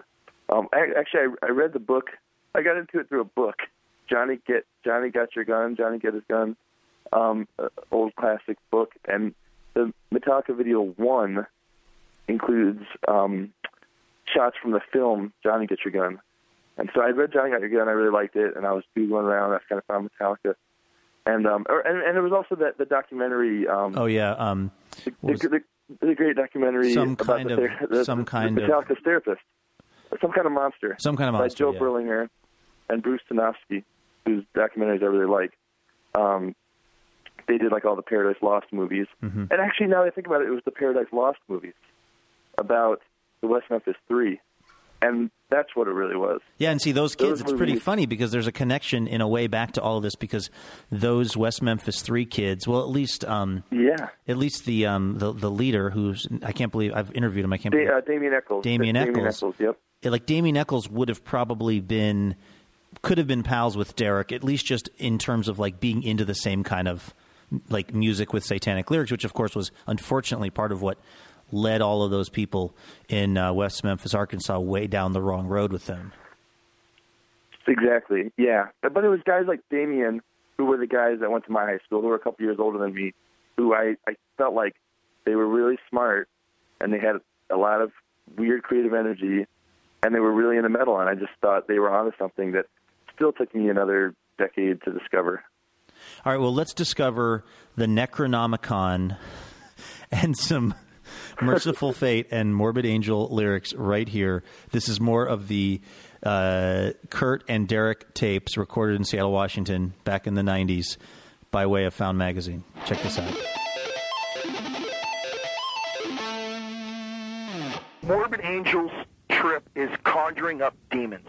They're totally out of Necronomicon, totally. For real? Oh, oh yeah, for real, for real. Especially when you read the book and then you read their lyrics. They're, they are conjuring up those demons. Basically, they're taking spells out of that book, or they're taking demons out of that book and working it into a song that basically conjures up th- th- these demons. Holy shit. Oh, dude, it's way insane. That's gnarly, man. Dude, trip out on this, dude. Just one second. Case in point, right? Case in point. Are you there? Yeah. Okay, dude. This is this is Morbid Angel, one of the ultimate bands of all time. Rise through the gate, Iksakoth. Okay, Iksakoth is a serpent demon out of the Necronomicon that guards one of these gates. And one of the signs of of, uh, of the end, bro, of, of the apocalypse is when Iksakoth breaks through the gate, right? So the first lyrics in the song is, rise through the gate, Iksakoth, from the depths beyond the sky, the realm of evil gods. Painful, they eat your mind. Evil, undisguised, breathe in pain, blackened souls remain. Ghouls who pray to the death of God. Yog-Sothoth, evil one, that's another demon. Come forth and taste the blood. Infant entrails are hung upon the twisted cross. Dude, these guys are out there. This is the insane. This is when I go, whoa, I read the book Necronomicon, and I was like, these guys are out there. Churning Sea of Absu. The Sea of Absu is basically the the um, the, the the Sea of Absu is basically the, the vastness between the stars and between the planets. Just that black nothingness out there. Yeah. Tiamat, dark serpent. Tiamat, man, is the is is uh, it's a female.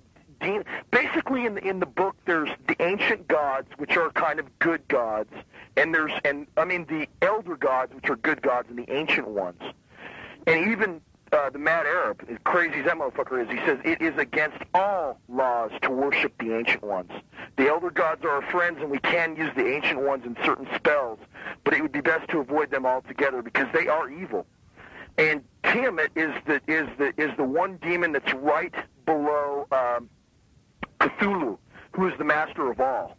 He's the sleeping giant of all of the evil ancient ones, and they're going to rise up and fight the elder gods. Dude, it's gnarly. But anyway, churning sea of Absu, place of weeping death, Tiamat, dark serpent, lord of the morbid priest, his ways not worthy of me. We choose to burn in the pits of hell. You ever seen those guys? Yeah, I saw them at the fucking, uh, I saw them at the, uh, at the, uh, uh, the whiskey.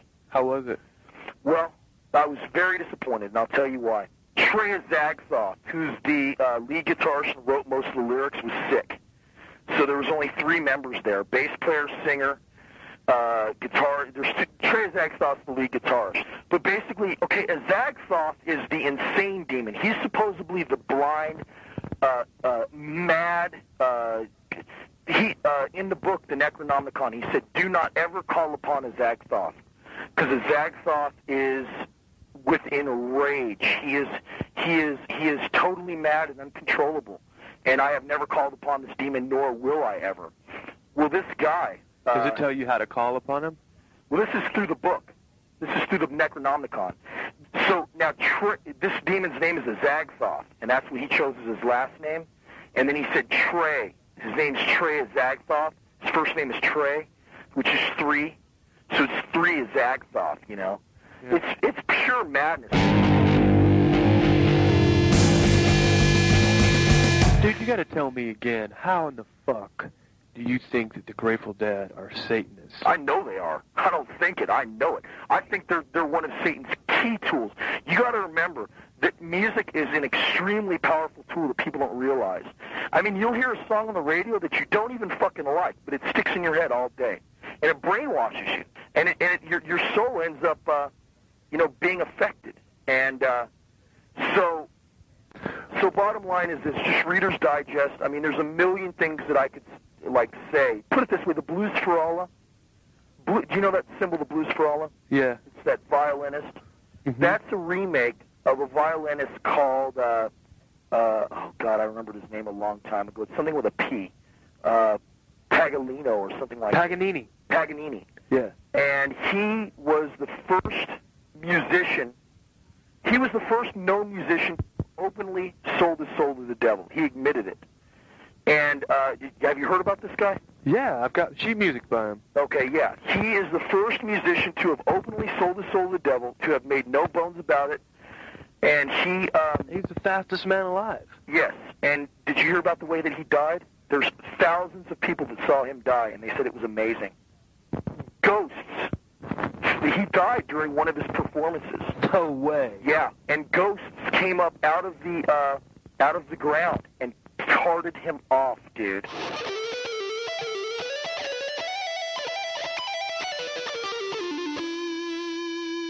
I have to say, Davey, when I was for, when I first found out about this uh, through the Found, I guess maybe it was the Found Facebook page or your Facebook page or something, I was mm-hmm. clicking, and as I realized there were five episodes, I was like, please let there be like twenty-five episodes. I want desperately for you or someone else to find these guys in twenty fourteen and like put them on the phone and just keep recording them. I know they'll they're probably like I know they're like forty-eight now. They have totally different like problems probably, but I just really, really want to hear these guys again. I, I am totally in agreement, one hundred, a thousand percent agreement. And so, if anybody listening out there ha- has a lead for us, if you might know Kurt or Derek, you know, help us out. Let's try to let's try to find these guys and and uh, let's get them on the phone together. They could they could talk about anything, and uh, and and I think it would be just as intriguing. I also want to know. I, there's so many unanswered questions. I want to know what what eventually happened to the roommate. You know, like if, yeah. he, if he if yeah. he if he ended up wearing a T V for a hat or not, or if this just you know if he if he if he if he you know produced the twenty bucks, and if they were friends for life, as Derek says at one point. Did he cough up the ten bucks at least? Yeah, and did Derek no, eventually so just had, go for the ten bucks? Did he just decide, you know, hey, well, ten bucks is better than no bucks? And and uh, did he? and and did he? You know, now twenty years later, I mean, how many times have they fought? You know, are they? Well, that's the thing. The, you also wonder. Mark? You also wonder if Derek is just like. I mean, Derek could be five foot two and just completely full of shit. He could just be one of those guys who's always talking about how he's going to kick someone's ass. Yeah, but like yeah. never does. I, I, we just we don't know anything about him. I felt like he was like like a six three bouncer. T- For some reason, it was weird listening back. I there's not much. There, there's there's a little bit of stuff that for the original tape, and we'll have to post the whole thing on the Found Magazine website at some point. Um, there's there's not much that's missing, but you know he uh, Kurt said a couple times, you know, don't drive again before you work this Friday. I, I felt like either I imagined that Derek was the bouncer at a club, and therefore. Indeed, a pretty physically bruising guy, uh-huh. but, or maybe he maybe he alludes to it at some point, working at the club, working at the door at the club, or something like that. I, it might just be my own imagination based well, on. Well, he did manage he to cut. Like. I mean, he managed to cut a boot off of a car, which is like I didn't yeah. even think was humanly possible. Exactly, forty-eight inch bolt cutters or not. Yeah, um, that's that's an, imp- an impressive feat. And what about the unsung hero of the whole story, which is? His friend at U-Haul, yeah. who, who, lo- who risked his own job to loan him the, the bolt cutters, and and of course, yeah, he he gets twenty bucks out of the deal, but still, he's he's looking out for his friend. Absolutely, and the fact that that scheme worked is just shocking to me. yeah. I'm a person who's had the boot put on my car like a few times in my life, and it's like once that thing goes on, you're like you're like there's no getting out of that thing. Unless you're Derek, you're, apparently. You, you, you really, depending how, yeah, depending how old the car is, you, you at, at some point, you do seriously consider, do I want this car anymore? Right. Like, like do I just, do I just abandon the car at right. this point? I have What's had, I've, I've had cars like that that were, there were so many parking tickets owed, and there were such hoopties that I was just like, okay, it's booted. That means now it's somebody else's problem. Yeah, yeah. yeah. So I, that, that it never crossed my mind. And and what I what I want to hear is the actual, you know, as someone who likes sound and and I want to hear the actual sound. He, he describes it, but you know, I want to hear the actual sound from when the boot pops off from the bolt cutters. That that weird uncorking sound. That sounds amazing. All right. Well, listen. Let's let's let's check out the last section here of this uh, epic phone call, which has been. Um, edited down for our listening pleasure by Davy Rothbart and the folks over at Quack Media, also uh, Found Magazine, which Davy is the co-founder of. Um, this is a, um, in case you know you, today you just were thinking, am I going to hear the greatest guitar demonstrations in the history of rock and roll ranked, you are right now.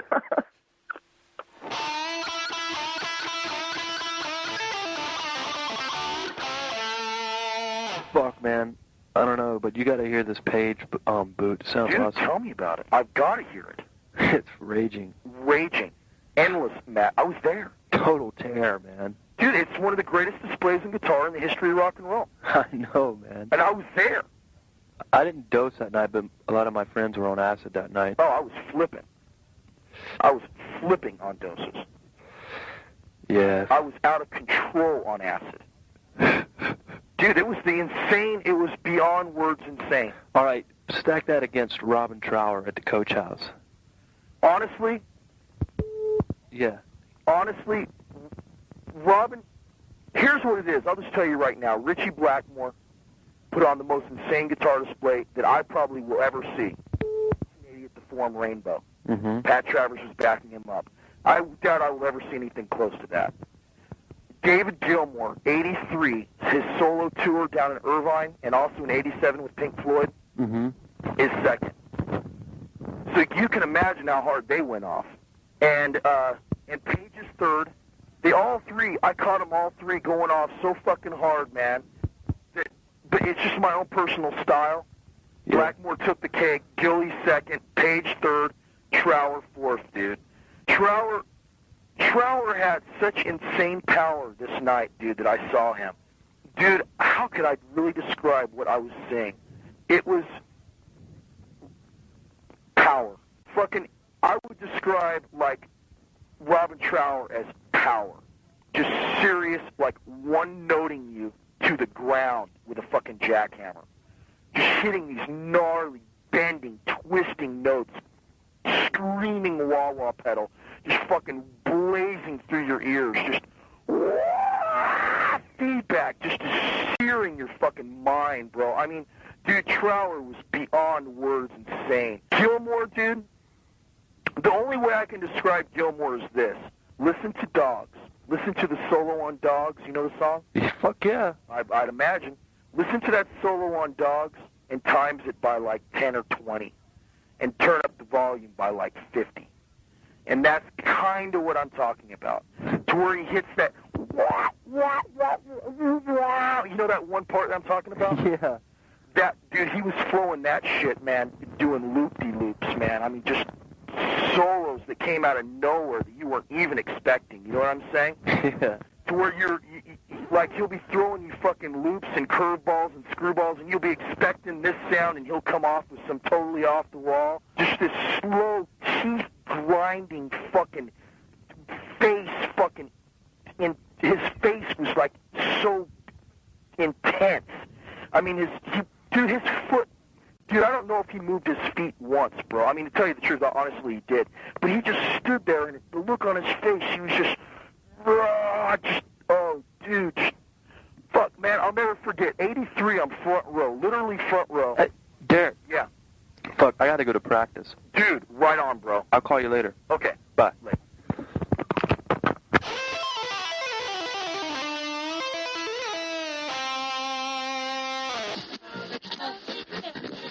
One thing that was really interesting to me about this clip is he had knowledge of a lot of indie bands traveling around the country listening to this tape. Mm-hmm.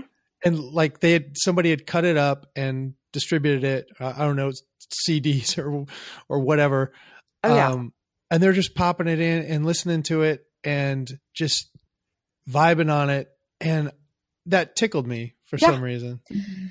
And it was funny, like when I found out, I don't know if you want me to say this now, but when I found out like the, on Sunday, I Googled it to find out like where the origins were. And I got the whole story. Like I had the whole situation. Um, So these people came forward eventually and said, this is us?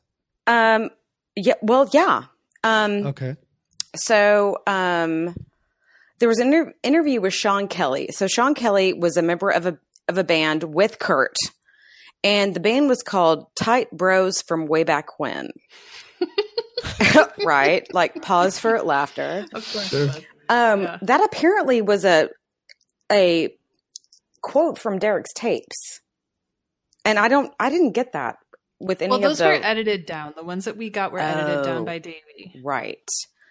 So um, this guy who interviewed him, Oliver, was like, this guy has got to know all about um, this situation. So um, it was in Los Angeles, not Seattle, in nineteen ninety-two. Mm-hmm. And Sean was in a band with Kurt. And so Kurt was the one that worked in a, worked in a um, record store. And Derek was a frequent customer, you know, blah, blah, blah. Um, Kurt apparently was a collector of the, like, weird, absurd. He would collect prank tapes and stuff. So he's the one who actually recorded this video. I mean, uh, recorded the audio. This was nineteen ninety-two? Uh-huh, nineteen ninety-two. It, it feels like nineteen seventy-two. I know. I know. I'm imagining, I was imagining it, it, it like the time when I was a little kid or something, because these guys sound like my brother's friends. Right, right. And so Kurt actually gave, okay, so Kurt and Sean were in a band. Kurt gave Sean the tape and said, like, here, listen to this when you have a second. And so uh, Sean listened to it, and he also passed it on to bands that were, like, punk bands that were sleeping on their floor in L A. Mm-hmm. Just the same kind of scenario that Davy Rothbart mentioned. And, like, here's something, here's a little something to listen to, for, for you to listen to uh, on the van on the rest of your tour. So Sean tracked down Kurt after thirteen years of, like, realizing how this had, like, became public, so to speak. And Kurt was totally blown away, had no idea that this was going on. And he was actually in San Francisco at the time doing a job walking dogs. Oh, I like that. Um, right. Moving up. And so um, they had talked about, like, making some money off of it in whatever way, but they never spoke spoke again. However, mm. this is the best part of it. Um, the little gem that Kurt um, left was that he recorded another short conversation with Derek that the world, ha- I'm, I'm reading this, the world has yet to hear, in which Derek muses on what he would say to God regarding his life if he encountered him, if he encountered him in the afterlife. Quote, well, comma, that sucked. That's it. Yep, that's it. Oh my God. Yeah. Um. Okay. I, I got to break this down. So Derek, right? Derek is a braggart. I mm-hmm. mean, big Obviously. time braggart. But unlike most braggarts who, like, will claim that they are infallible and unbeatable and undefeated, he, a, a, bra- a true braggart would have said he was two hundred and oh versus Terry, but he claims oh, right. no, he yeah. claims he's one hundred ninety-seven right. and three. You're right. What are those odds? Like, what are the what what are the odds on that? How do you break? Do you divide? I don't know. I'm not good at the maths, but how do you divide, like, the odds of winning on well, two hundred versus three? Or that'd be three out of two hundred, right? Mm-hmm. Yeah, it would. How do you have two hundred physical fights with someone? Well, I mean, they've known each other since second grade. Second grade, there's many years. So that's a one point five percent fail rate. Oh, perfect. Thanks, Meredith, our statistician. Yep. Uh, I, I so wanted him to talk about the three. But right. Maybe someday. Because, right. you know, when, when a guy's brags, like, oh, I kicked his ass. I kicked his ass up and down the street. I did this. I did that. I'd like to hear, uh, w- when did Terry get the drop on you? Yeah, mm-hmm. right. What happened? Were you... Oh, the other, well, this might be involved. You know, when your friends can't keep straight your O Ds, like, when they can't keep straight how many times you O D'd and what O D was Alice Cooper or what you O D'd on P C P or was it L S D, you have a problem. Mm-hmm. Do you know what I'm talking about? Yeah. Yeah. He probably doesn't have a good memory. Yeah. Yeah. Like P C P was at somewhere, but then Al- L S D, he overdosed at Alice Cooper, but there was a head injury involved in that one. Like I, I tuned out when they talked about the Necronomicon. Right. I, I, I can't, I, I, I, I I'm with, uh, I'm with Davy. I'm, I see a long future of myself making jokes about different things I'm going to have to register with the F B I. Now, Mike, I, I, I thought maybe you would know this. Is there any reason you'd have to register bolt cutters? Register bolt F B I? Cutters. I meant to look it up. Um, I Googled I tried it. to look it up and I didn't find anything. I Googled, do you have to register? So did I. Nothing. I'm doubtful. Nothing. No. Yeah. I'm doubtful because bolt cutters, I mean, they can obviously be used to rob, you know, rob places. You can go into mm-hmm. the storage units or whatever, but uh, it's not like it's a gun, you know, it's just a tool. So yeah, I, I yeah. just don't see how you could outlaw things, that, even though the, it can be used for ill. The things that I found, sh- you know, it was the, these kind of citizen websites that, that are very full of legalese as if they know what they're talking about. And they said, you have to prove criminal intent, you know? Yeah. Otherwise it's fine. So, but that yeah. was criminal, what he was doing with those bolt cutters. That's sure. I'm going to start open carrying my bolt cutters. So yeah. It's, it's Just my sling right. Sling them over, sling them over your shoulder like skis. Right. Oh, and by the way, Mike, have you seen anyone with uh, weapons in Austin? Yeah, you see people with weapons sometimes. Really? I haven't yeah. seen I anyone never in have. Dallas. Me neither. Mm. Yeah, um, usually it's uh, T A B C people, though. Oh, it's, no, but I mean like the open carry, like civilians with... Not, no, I haven't seen a lot of that. Okay. Uh, almost every business in Austin has put up the signs saying yeah, we don't want like, that yeah, bullshit. Thank goodness. Yeah. Yep. That's good. Yeah, I'm a, I'm a little worried about... I mean... We're getting off topic, but I'm sorry. Um, since, I'm. Since you, this is no, my. Since y'all are in Texas, I want to talk to you guys about this. Right. Um, the fact that they legalized guns in college classrooms Ugh. really, really got to me. And and well, every professor you know at the what U T is, is against it, but there's still, it's still, you know, it's still okay. in existence. They can do it. Yeah. What's what's even worse than that, which I didn't know there could be anything worse than that, is you can bring them into psychiatric hospitals. What? Yes. My mom's a psychiatric nurse oh. and very anti-gun. She keeps track of this stuff. Mm. Isn't that horrifying? But luckily, she's, luckily, she's still in Michigan, though. She's in Michigan, yeah. Right. She's not That's dealing awful. with the weapons herself. Ugh. Anyway, back yeah, to the clip. What else? Sorry. What else about this uh, appealed to you, Ashley? Is oh this one gosh. that you archived? Yes, it yes, it was. And um, I summon the power of all the gods is what I want to do for my daily mantra. Uh, we all like need that's going to be my meditation that. routine, I, which I don't I meditate, like, but I will. I feel like that can be overused. Like if you're doing it uh, every day and then I start doing it, I mean, the gods are at one point just going to throw up their hands and say, "You got, y'all need to handle this." Yeah. That's true. Can't You're be summoning us, us every time you need, you know, you want to make sure that you get a right. good cheeseburger at this restaurant. You know? But like the Derekisms are like, the, they're ten that I have oh, here. Oh, they're never ending. Oh my gosh. So give me twenty or we're boxing, dude, straight up.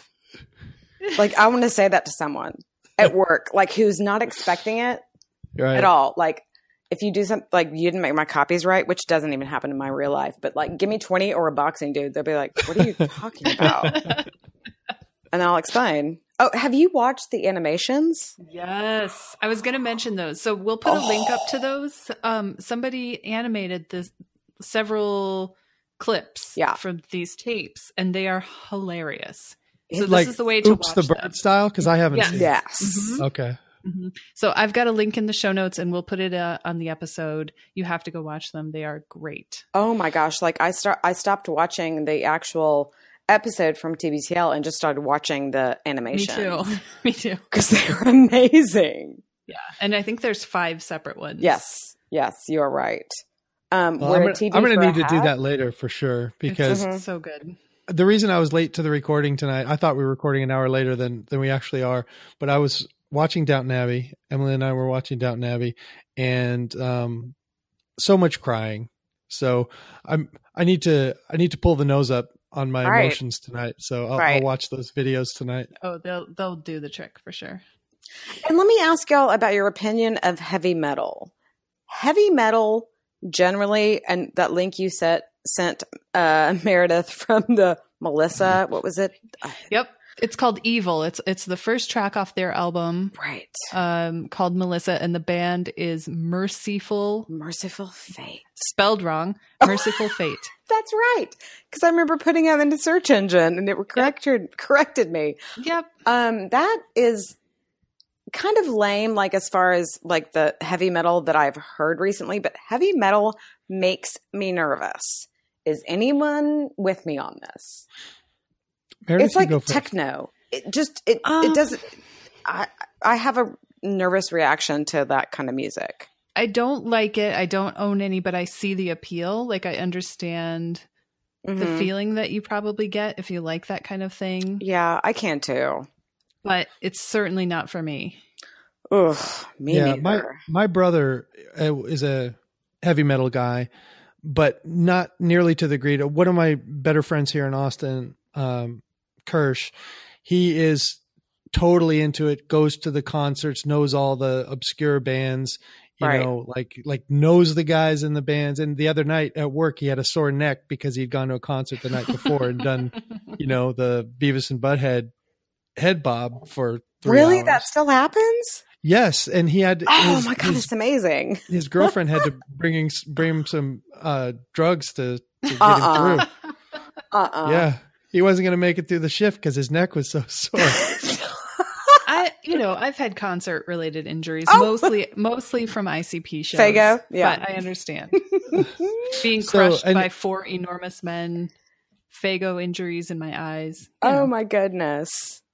So I, I, it's not for me, heavy metal, but I see what Meredith's saying. Like, it's empowering to people. I think every, every kind of music That's that people true. really it's, get into is empowering to them. Yeah. Mm-hmm. And I'm with but, you, Mike. I don't really like music anymore. I'm old. And I've decided once I turned forty, I just don't like music anymore. It's just also all podcasts loud. all the time. I'm just done. I'll just listen to podcasts. I mean, that's mm-hmm. kind of where I am now. Yeah. Yeah. So, but that. what I was going to say was, um, I Kirsch is a very intelligent guy, and I like him so much that it softened me toward the heavy metal. And he's also sent me some some music that wasn't entirely terrible. Um, the thing about uh, heavy metal musicianship is, there's often very good musicianship in there. And the, mm-hmm. the, the guitar yeah. players are usually either uh, classically trained um, artists or complete morons. Mm-hmm. There's no like regular intel, you know, no in between. There's yeah. no in between. There's no just like normal dude who plays heavy metal guitar. You're either really? just a slack jawed yokel or, or you, you come, you know, you're rebelling against your classical training, but it's right there. It's mm-hmm. there. Huh. That's my theory anyway. You know, I've got a few friends who are really into metal and they're super smart people that I have yeah. a lot of respect for. Mm-hmm. I just, you know, so there's got to be some complexity to it that I just don't get. There is.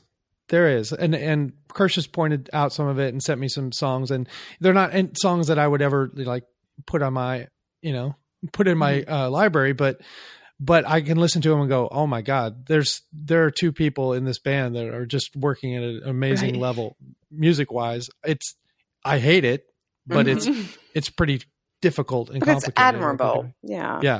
Mm-hmm. Yeah. Oof. I can't listen to it. It makes me nervous. Can't do it.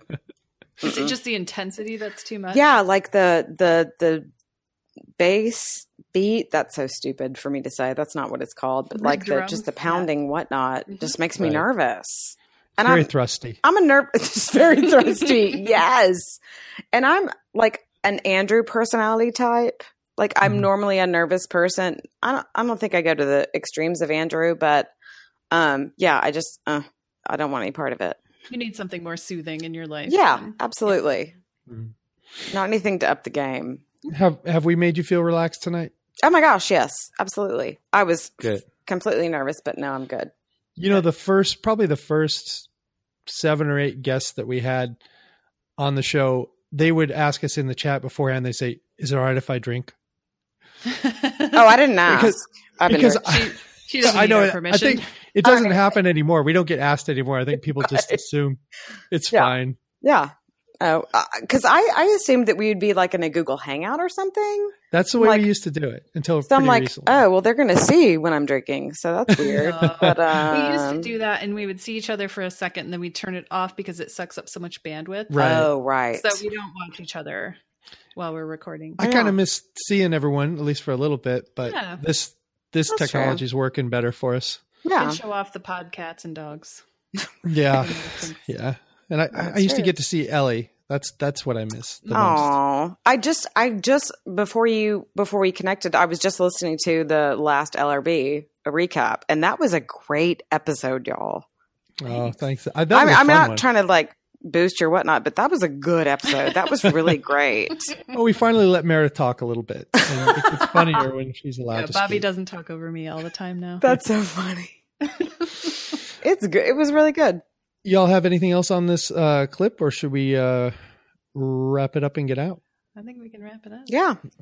All right. Well, um, Meredith, you should talk for a minute about uh, archiving. We're in the middle of a very a very uh, intense right. drive right now. Oh, my goodness. Go look at the Historia ten's uh, Facebook page. Christy did a post about it. I'm still a little bit confused. But, but, you, but like I went back to it, but you have to tell people, like, don't submit your whatnot. But well, would they but even if you know? Do, then we get more money. Like, can can I submit my next week to yes. uh, Christy, and she won't put it in for, like, you know what I mean? Like, no, because oh. it goes in when you put it in, when you submit it. And so, but but who are the people that know when it's submitted? Do you know what I'm Christy. saying? Like, well, I know yes. Christy does, but the the caretakers, not the caretakers, Mike and the benefactors. The benefactors. Well, I think they have to trust in Christy. Oh, okay, then and that's Christy's fine. Very trustworthy. I'll so. just. Put into she, Christy and she won't she say did just that I didn't. Buy a new car though.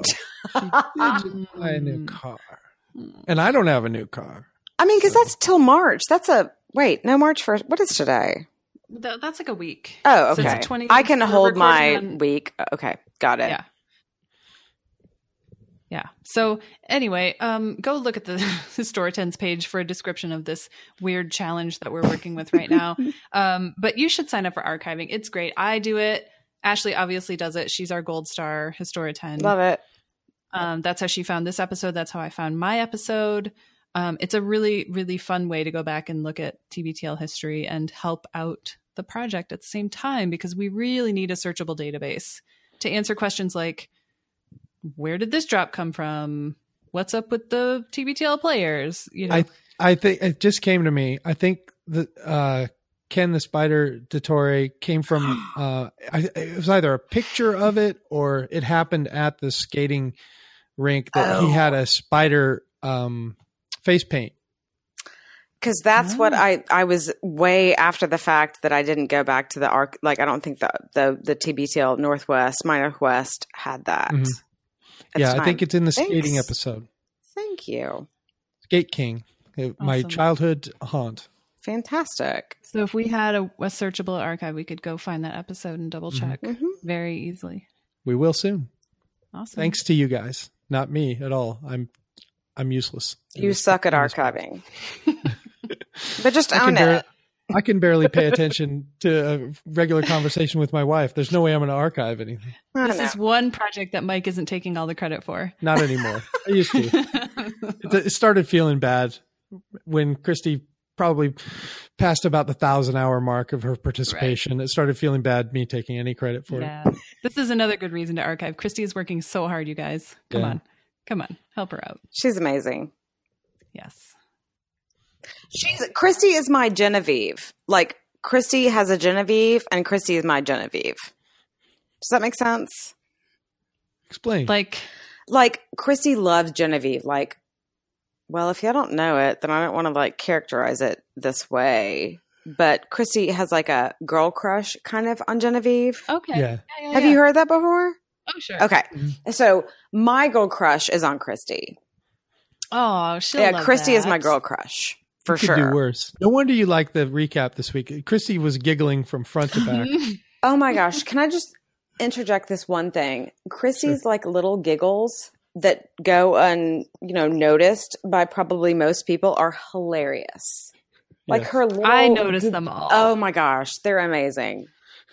I love Christy. She's my husband she's doesn't listen to T B T L or really L R B. Like he'll listen, but he just wants to hear Christy's giggle. Oh my gosh. Really? Yes.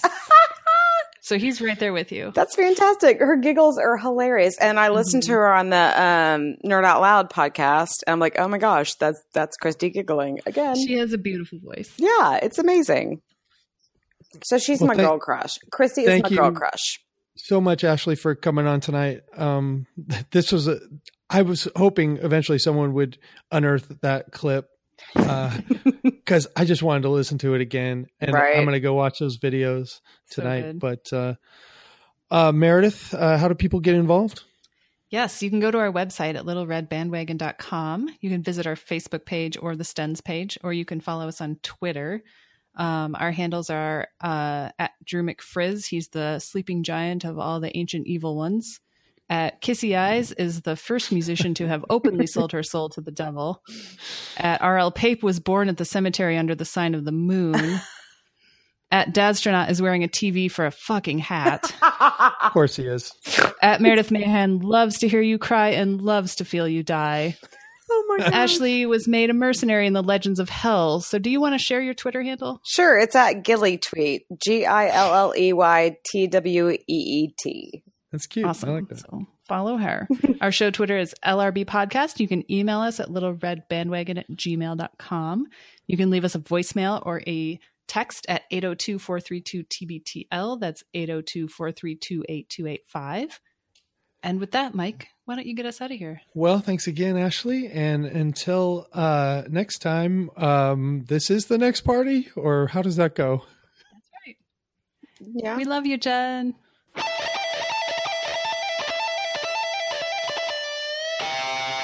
Nailed it.